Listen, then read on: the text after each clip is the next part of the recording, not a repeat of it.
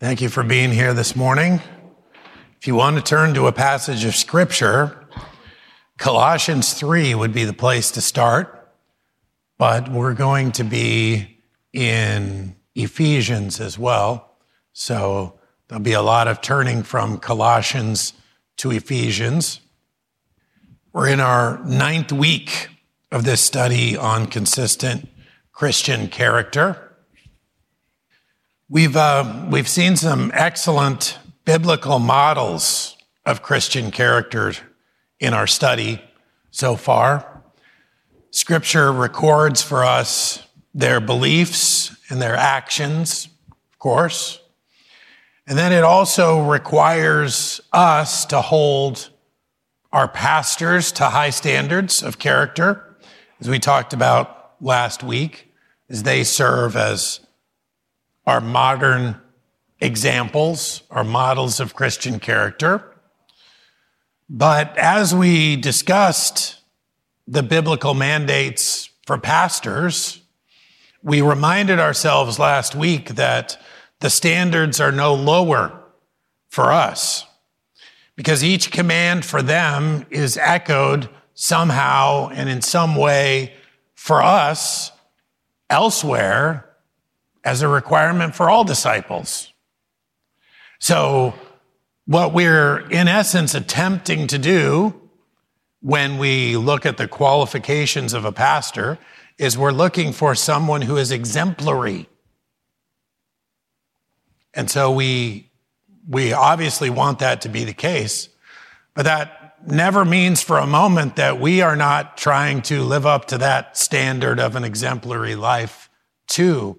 You'll notice that um, in our church covenant, we we haven't actually read our church covenant, you know, publicly together for a while.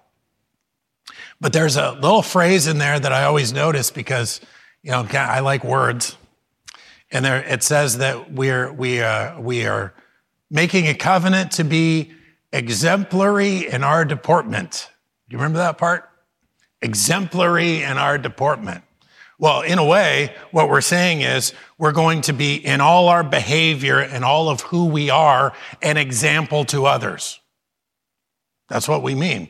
And so while we hold pastors, as we talked about last week, to that same high standard, we ought to be holding ourselves to that standard because Jesus Christ himself set a high bar for us. You'll find that, in fact, he makes some comments, particularly in a passage that we've even talked about during the course of this lesson in Matthew chapter five, in what's typically called the Sermon on the Mount. He, he seems to make a statement as to what you may have heard about godliness, what standard you may have heard about, whether it's a, a good standard or a bad standard. He offers us a couple that are not a good standard, that are commonly believed in the world. And then he says, but I'm saying unto you, the bar needs to be raised. I'll give you just a couple of examples of that from Matthew chapter five. Ye have heard that it was, or that it has been said of them of old time, thou shalt not commit adultery. Well, of course, that was a that was one of the Ten Commandments, not to commit adultery. That's a standard we certainly should hold to. Would you agree? But then he says, but I say unto you, that whosoever looketh on a woman to lust after her hath committed adultery with her already in his heart. It's a, it's a bar-raising exercise. He, he's saying that, yes, I understand that you've been commanded this good commandment. You shouldn't commit adultery. But what I'm telling you is let's raise the bar and let's make a standard that comes from the heart. Let's not just say, well, you're not going to be able to do this thing, but let's let's go beyond. There's another one, verse thirty-eight, if you were to go down ten verses. It says, ye hath heard that it hath been said, This one not, not so biblical in its origins, at least. An eye for an eye and a tooth for a tooth. But I say unto you that ye resist not evil, but whosoever shall smite thee on thy right cheek, turn him the other also. Now, an eye for an eye, a tooth for a tooth would have been a, a, a smite for a smite, right? But he says, no, if someone smites you on your right cheek, turn to him the other also. And if a man will sue thee at the law and take away thy coat, let him have thy cloak also. Now, this is a very countercultural one here. Very countercultural. If a man sues you to take away your coat, let him have your cloak also. You're almost never going to get anybody to go along with you on this one. Somebody's going to sue me, they're going to get my stuff? No, no chance of that happening. Might let him smite me and I'll let him smite the other cheek. They're not going to get my stuff. Very countercultural. And whosoever shall compel thee to go a mile, go with him twain, or go with him double that.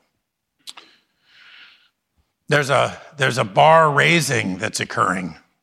And most of the time, it's it's um, because of, or or it's um, it's after the Lord Jesus mentions, this is what you may have heard, or this is what may be out there in the world. Here are the ideas that that may be common, but I'm telling you something else.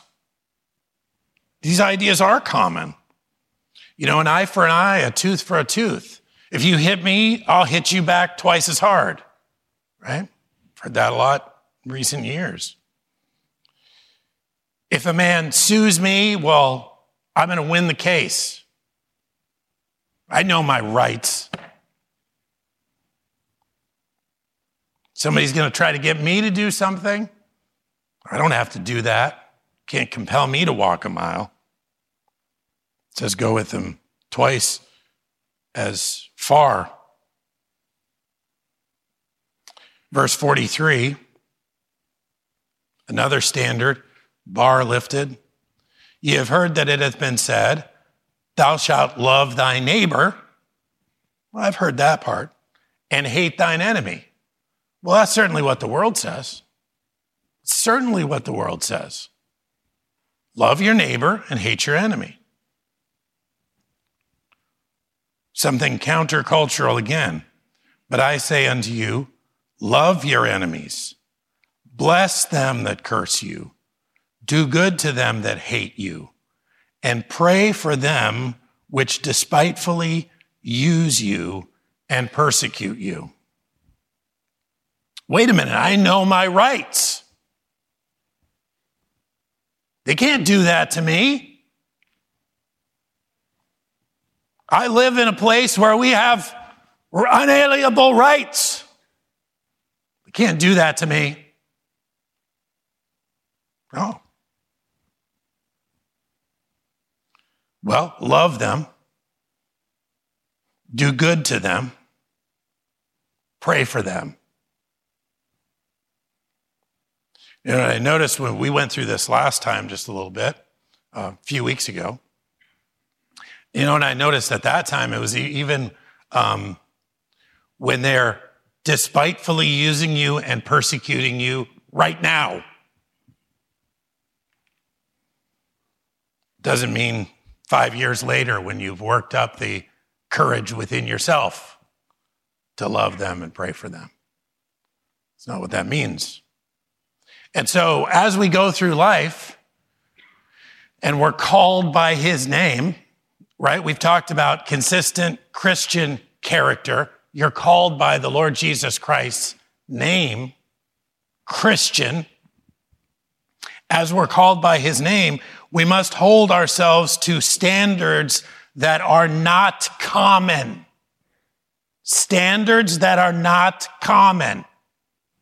I, I have to tell you, I, w- I had to really check my uh, attitude before doing this uh Before doing this lesson, because I'm calling it modern applications, modern applications.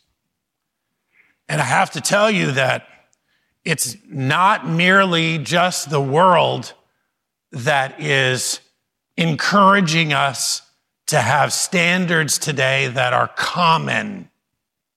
Do you know that? I can't tell you how many times I say to my wife, we we we have spent a lot of years in ministry, so we know a lot of pastors, we know a lot of missionaries, we're friends with a lot of people on Facebook and on Twitter and on different platforms and different places. And I can't tell you the number of times that I've said to my wife, um, that response or that thing that I've seen from them, particularly on social media, is a, is holding to a standard that's common instead of holding to a higher standard.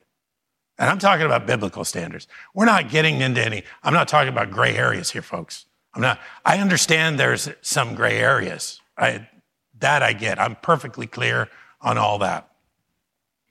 But I'm talking about being called by his name, by Christ's name, and holding ourselves to a standard that is not common.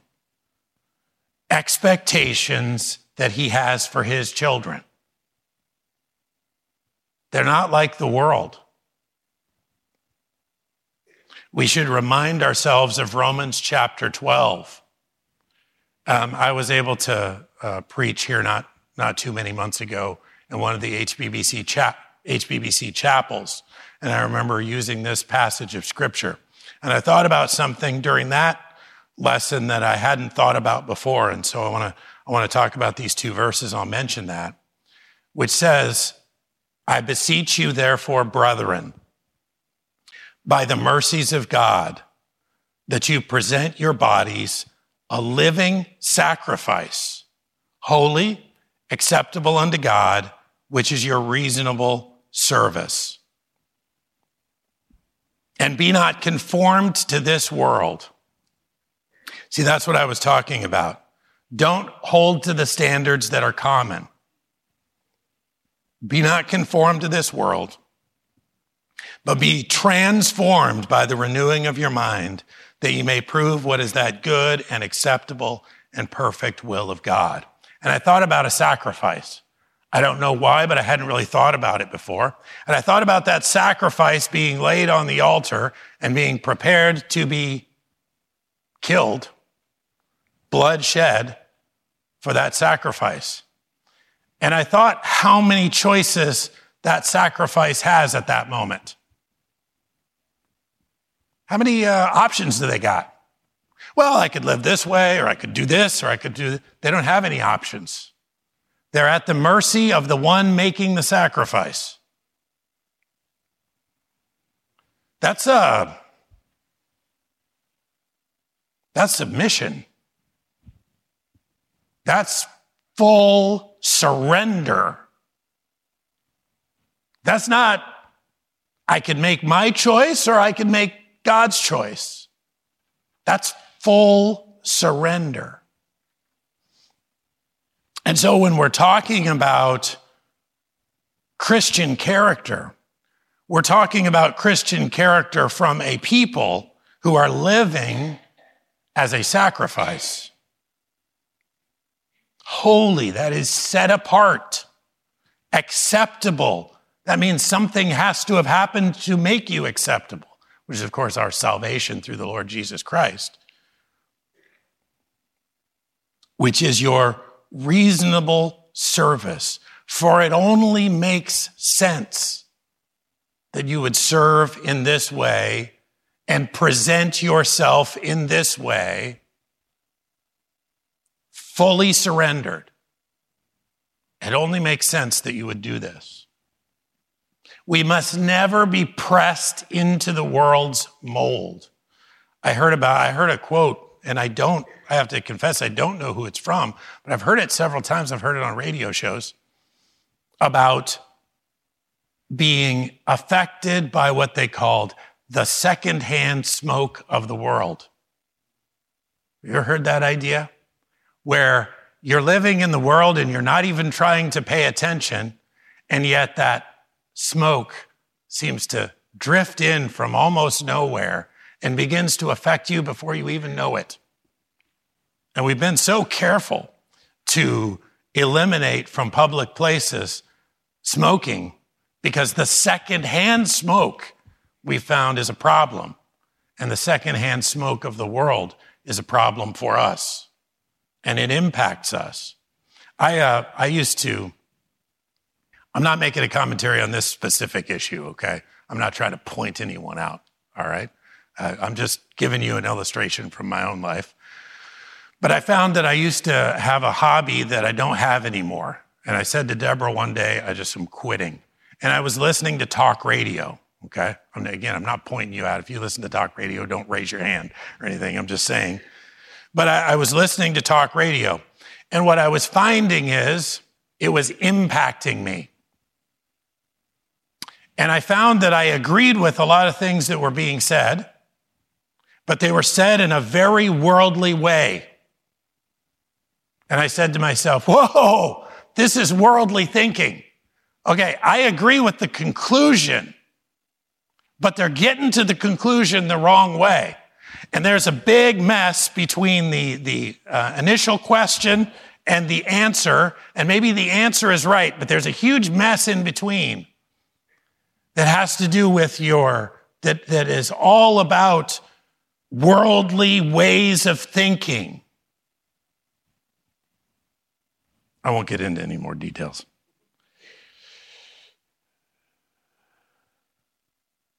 And so I stopped, and I said to Deborah, I'm stopping, not listening to this anymore. Because even if I agree with it, it's it's conforming me, it's pressing me into a mold that I don't want to be pressed into. We must instead live, instead of being pressed into the world's mold, we must instead live transformed lives. Now, that's all by His grace. That's all in His power. But we have to live transformed lives. So what are our some of our modern applications for character? And in what context should these character traits be seen? So I just thought of a few. I want to give us some modern examples in our families. In our families. Not pressed into the world's mold, living a transformed life, in a, in a, not in a common fashion, not in a worldly fashion, in our families. This is where we get to Colossians. Colossians chapter three is where I'll be this morning, just for a few verses. I left this verse in here. Doesn't seem to be the beginning of the talk about our families, but this whole chapter talks about our lives, and then it gets to our families. And I wanted to leave this verse in because it says, and whatsoever you do in word or deed, do all in the name of the Lord Jesus, giving thanks to God and the Father by Him. Very important for our families. Then it gets into our family relationships. Wives, submit yourselves unto your own husbands, as it is fit in the Lord. Husbands, love your wives, and be not bitter against them. Children, obey your parents in all things, for this is well-pleasing unto the Lord. Fathers, provoke not your children to anger, lest they be discouraged. I used to have, I used to know someone who would say, see, it talks to fathers twice. They have double the accountability. It's true. He's talking to men. But as we begin, we have the assumption that we will do all, or that all should be done for Him. We really start with that assumption. All should be done for Him. Don't miss that. That would be fitting for those who are a living sacrifice, wouldn't it?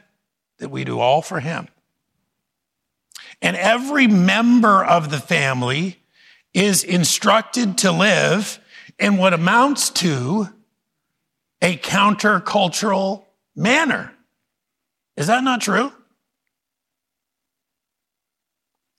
We are to live not as the world lives in so many ways. And we see these mandates repeated more than once. If you were to move ahead to Ephesians six, you would see much the same concepts. Children, obey your parents in the Lord, for this is right. Honor thy father and mother, which is the first commandment with promise. Certainly countercultural to honor your father and mother. Maybe obey just for your own good. We might get to that point. Obey your father and mother, yes, probably. You know, you don't want to get in trouble. You'll you'll have problems in school. You'll, you know, there's things that we need to keep our lives arranged properly, so children obeying is helpful. The world would probably tell you that. But honor your father and mother? No, not going to get that. It's first commandment with promise, that it may be well with thee. Yeah, it is practical. It is helpful. You obey your parents. You know, the, the promise is an interesting one, because the promise that comes from obeying your parents to have a long life, I've thought of some real practical things for that. Uh, your, your mom might tell you before you take the keys to the car, and when you get in it, she says, now don't speed. Don't go too fast. What my mom used to say is, when your friends all get in the car and you're all having fun together, you can get carried away and your foot can get a little heavy on the gas. You know what that kind of advice will do? It'll prolong your life. It'll prolong your life. So that promise comes as very practical things. So it, it may be well with thee that you can live long on the earth. We might get the world to go along with that. You know, that's probably good advice. You probably, your mom said, wear your seatbelt. You should probably wear your seatbelt. Your mom said, don't drive too fast. You should probably not drive too fast. Your mom said, don't stay out too late. You'll get tired. When you come home, you crash the car. I'm just talking about car here. That's it. There's ten thousand other things that could apply to this. So the world might go along with that.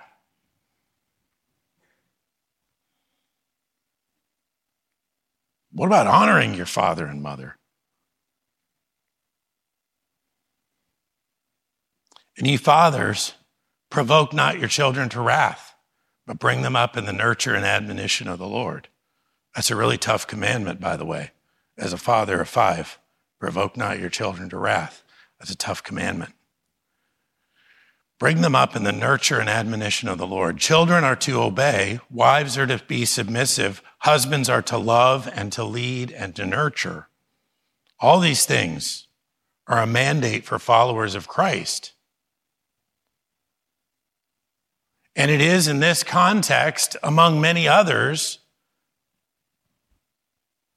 that character as is seen, and it is also built. Do you remember we've said, I don't know how many times, that, that character is built in challenges, but it's also built for challenges. I'll tell you what, in the family, what you'll find is these character traits are built in the family, but they're also for your family. So many times.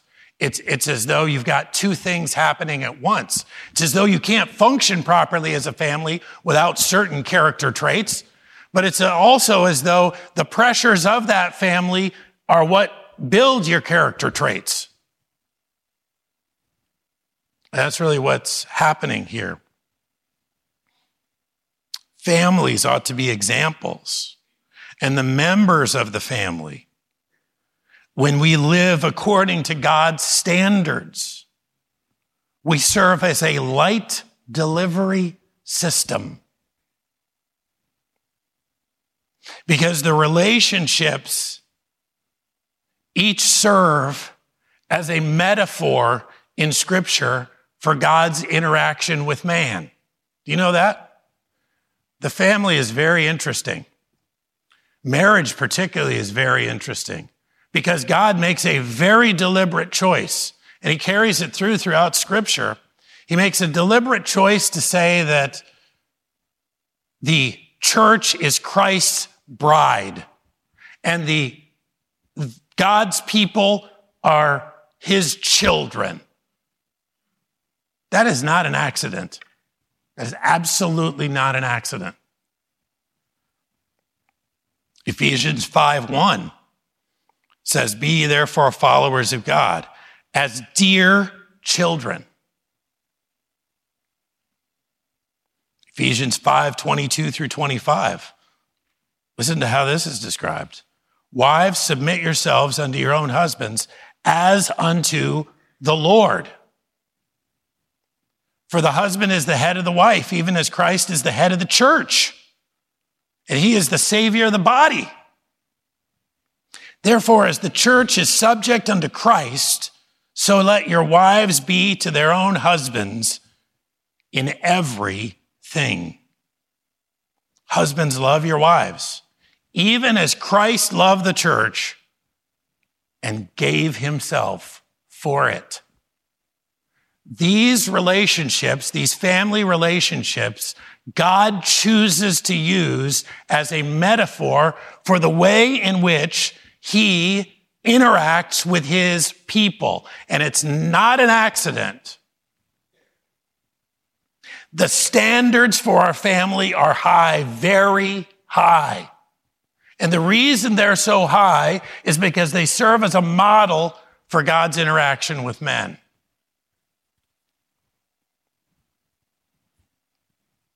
So we have to show consistent Christian character in our families, in our family relationships. And children have to do what children are instructed to do. And fathers have to do what fathers are instructed to do. And mothers have to do what mothers are instructed to do.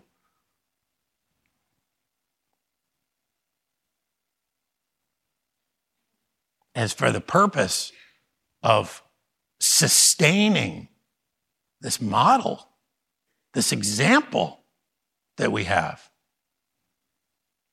among many other purposes, because we love the Lord, because we're thankful to the Lord, because we know that the Lord's way is the best and that he knows what's best for us. There's a lot of reasons, but that's one, certainly one, maintaining this model that we have. A lot more could be said about that. What about the next thing? What, where else? What other contexts do we maintain this Christian character in and act as a model in our work, in our work, often overlooked place? I, I've very unfortunately had some people say to me over the years, I say, what, what is that thing you're doing for work? What, is, what do you got going on there? And, and uh, I, that seems a little different. They say, well, my church thing is my church thing, you know, but when I get to business, hey, business is business. Oh, really? You ever consulted God on that? He doesn't agree.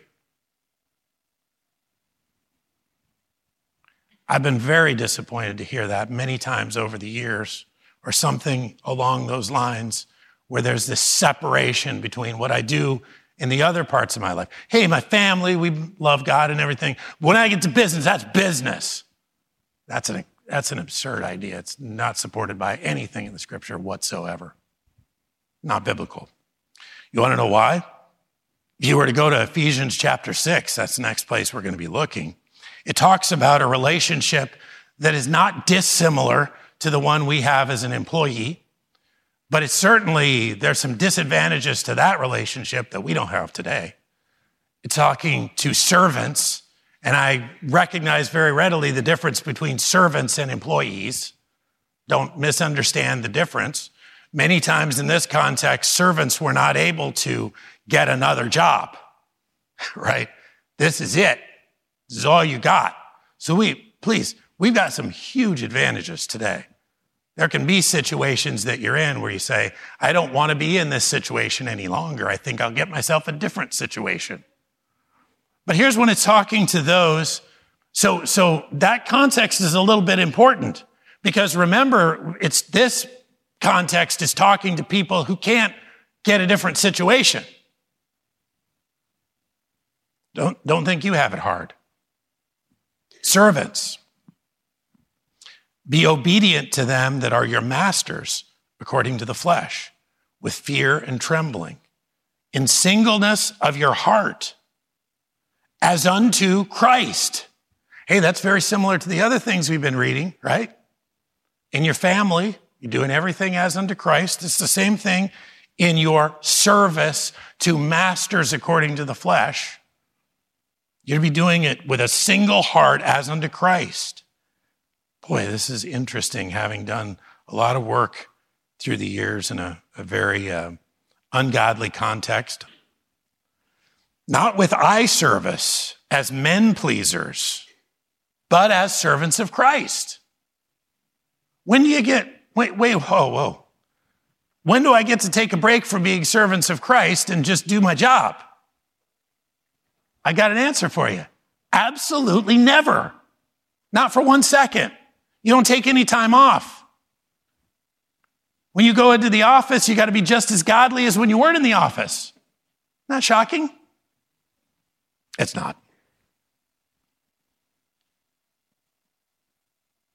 With goodwill doing service as to the Lord and not to men. So, you know, we, we've talked, not purposely, um, we've talked about so many things regarding character, and how many times have we said your, your character has to be between you and God and not just to be shown to men. And then when you look at these specific behaviors, it's telling you the same thing. You're to have good character, not just so other people can see and, and think well of you, but because this is about your relationship with God. As unto the Lord, not unto men, knowing that whatsoever good thing any man doeth, the same shall he receive of the Lord, whether he be bond or free. Thankfully, we're free this morning. And ye masters, do the same things unto them. If you're a leader in a business, you have the same kind of mandate. Do the same things. Forbearing threatening, knowing that your master also is in heaven. Neither is there respect of persons with him. Are you the boss on the job? Not important to God. There's no respect of persons with him. And by the way, how'd you get to be the boss on the job? You think God didn't have something to do with that? Of course. This is another mandate to do all for Christ. Not working for an employer, you're working for Christ. More countercultural messages are sent in our required behavior in this context. We're to work just as hard when the boss is not looking as we work when he is looking.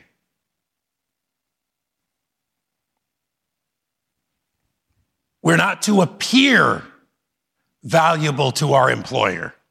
We're to actually be valuable. The principles are repeated in Colossians three. Very similar ideas. Servants, obey in all things your masters according to the flesh, not with eye service as men pleasers, but in singleness of heart, fearing God. And whatsoever you do, do it heartily as unto the Lord and not unto men, knowing that of the Lord ye shall receive the reward of your inheritance, for ye serve the Lord Christ.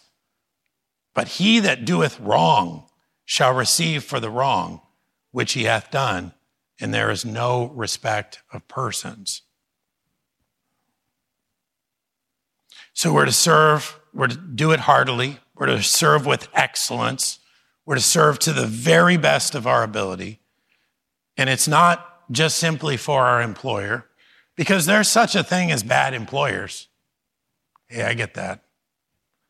I mean, I'm not even going to relate to you any uh, experience I have with that.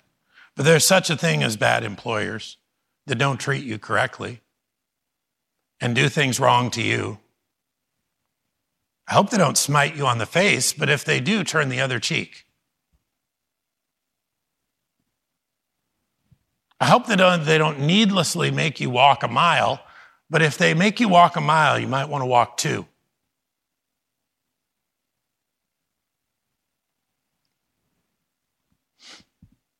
In our communication, it's another context. In our communication, do we have time for it? Ephesians four, verse twenty-nine. says this, let no corrupt communication proceed out of your mouth, but that which is good to the use of edifying, that it may minister grace unto the hearers. Please don't uh, focus on the prohibition in this passage and overlook the further commands. Sure, there is to be no corrupt communication out of your mouth, but you're instead to be working to the edifying and ministering of grace. We live in an era of social media, or as we usually refer to it, an age of edification and grace. Right? Don't we say that about social media? Isn't it great that we have the opportunity on social media to edify and minister grace? And so what you see is that happening everywhere. It's amazing. It's a wonderland. But I've got some bad news for you if you thought that social media was making our communication corrupt.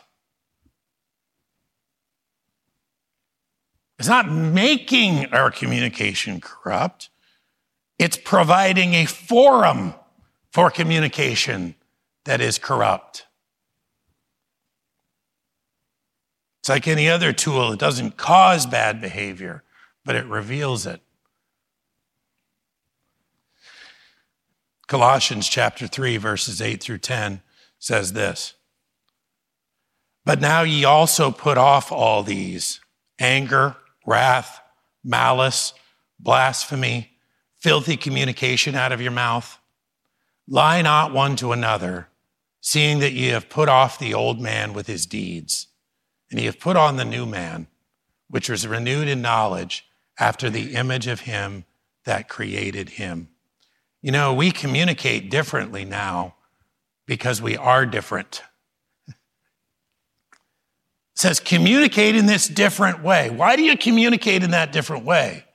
Well, seeing that you've put off the old man and put off the old man's deeds. No man who is new in Christ should communicate in the old way and be comfortable with it. We are new. Our words, how we speak, must reflect that newness. I was, um, there's a guy who that we know pretty well who's in ministry, and he posted something on social media, and I knew it wasn't true because I knew, I already knew the story. Um, it was just flat out false and demonstrably false. It would have taken ten seconds of Googling. And he said this, which really irritated me, I have to say. Didn't help my edification and minister grace to me at that moment. But he said this, I don't know if this is true or not, but here it is anyway for you to look at. Something very harsh, very nasty about someone else. And I thought, I don't know if this is true or not, and I'm going to pass it along to you. What if I said that to you about someone in our congregation? By the way, I'm just going to tell you something I heard about this guy over here. I don't know if it's true or not. I just thought I'd tell you. By the way, it's really nasty about them. It will impugn their character. It will take them down a peg in your eyes. You'll, you'll never look at them the same way again. I'm not sure if it's true or not, but I just thought I'd tell you. No, it's ungodliness of the highest order. What if I publish it to all my friends? We have a very high standard in our communication. We ought to communicate differently because we are different. Communicate differently. There's one last thing. We've got two minutes. In our commitments, in our commitments. I better read this. I think I have time. Matthew five, thirty-three through thirty-seven. It's amazing. We're going right back to the same passages again, but we're back in Matthew five. Again, ye have heard that it hath been said by them of old time, thou shalt not forswear thyself, but shalt perform unto the Lord thine oaths. But I say unto you, swear not at all, neither by heaven, for it is God's throne, nor by earth, for it is his footstool, neither by Jerusalem, for it is the city of the great king. Neither shalt thou swear by thy head, because thou canst not make one hair white or black. But let your communication be yea, yea, nay, nay, for whatsoever is more than these cometh of evil. Phrases of clarification that we often hear, such as, well, to be honest, or to tell the truth, or, well, if I'm being honest, they're too common.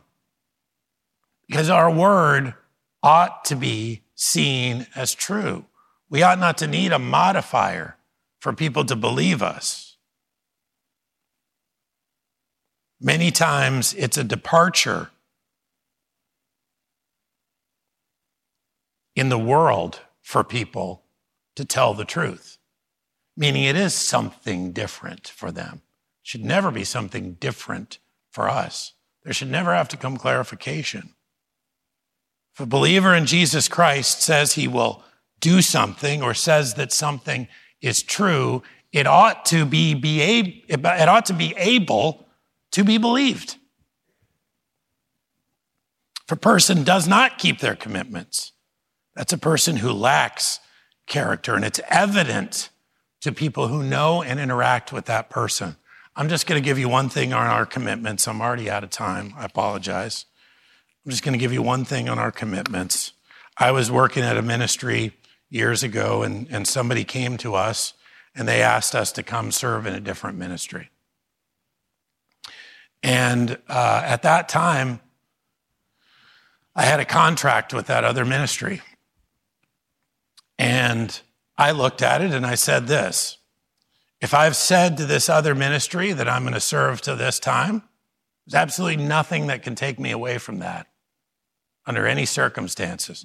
If I've told them I'm serving till this time, then I know what God's will is for me. It's not God's will to do something else. Well, it's a wonderful ministry opportunity, and it was.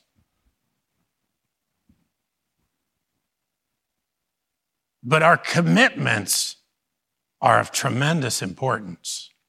For what would it say for you to reject one commitment to try to serve in another, and for you to expect on that end that people are going to be able to believe that you're trustworthy? Folks, this has been a pretty pointed one this morning, and I, like I told you, I had to, I had to really check my attitude a little bit before this, and I don't know if I've checked it enough.